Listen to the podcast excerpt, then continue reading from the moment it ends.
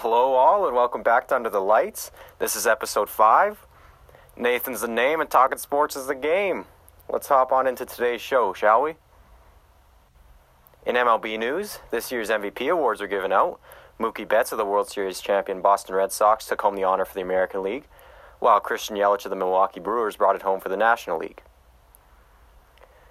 There's some trade news to announce. Star Canadian pitcher James Paxton has been shipped to the New York Yankees for left handed pitcher Justus Sheffield, the Yankees' number one prospect. And breaking news immediately after that trade was made, the Toronto Blue Jays have been officially eliminated from the 2019 postseason. Yeah, well, you know.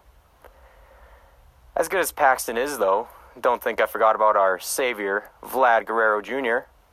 I said it in a previous episode, and I'll say it again. Hashtag Vlad Jr. for MVP 2019. The Edmonton Oilers have fired head coach Todd McLellan after the team's 9 10 1 start to the 2018 campaign. Former St. Louis Blues head coach Ken Hitchcock has been hired in his place and won his first game with the Oilers Tuesday night with a 4 3 overtime win in San Jose. In other games this past week, the Battle of Alberta is officially back thanks to pesky Flames forward Matthew Tkachuk. The Flames and Oilers went back and forth in a spirit affair Saturday night at the Scotiabank Saddledome. It was the Flames continuing their hot stretch with a 4 2 win in that one, thanks to three third period goals. On Monday night, the Lightning were in Nashville to take on the first place Predators. Nashville hung on 3 2 to pick up a hard earned two points at home in this one, with the Lightning being without all star goaltender Andrei Vasilevskiy for at least another month. Looking at the standings heading into t- Thursday night, my Calgary Flames are on top of the Pacific Division. The Preds are on top of the Central. Columbus holds the lead in the Metropolitan. And finally, the Lightning are sitting atop the Atlantic Division. It's Thanksgiving in the United States, and that means that there's some NFL football going on all day Thursday. The first of three games on Thursday features the Bears traveling to Detroit to take on the banged up Lions at home. And by the way, to everyone saying the Bears are going to win the Super Bowl, just shut your mouth. You're embarrassing yourself. The middle slate game features the Redskins taking on the Cowboys in an NFC East showdown. The Redskins will be without Alex Smith for the rest of the season after a gruesome leg injury suffered last week in the game against the Texans. And finally, the third game on Turkey Day sees the underperforming Atlanta Falcons taking on the phenomenal New Orleans Saints at home in what should be a high scoring affair on Thursday night. And now for the main event of Under the Lights, it's everybody's favorite segment, Halvey's Hunches.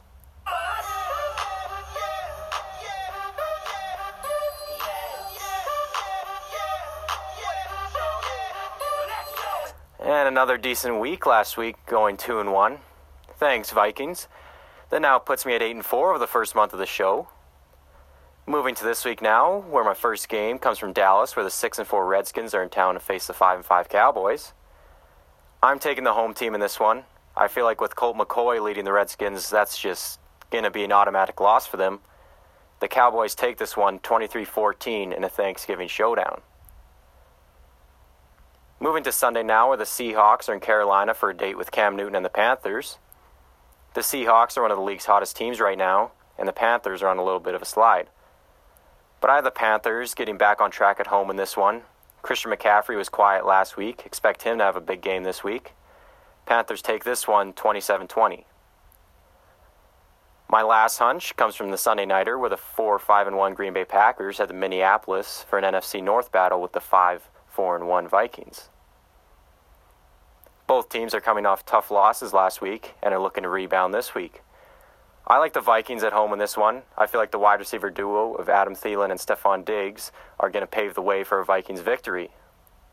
The Vikes take this one away from Aaron Rodgers and the Packers by a final of 30 to 24 on Sunday night.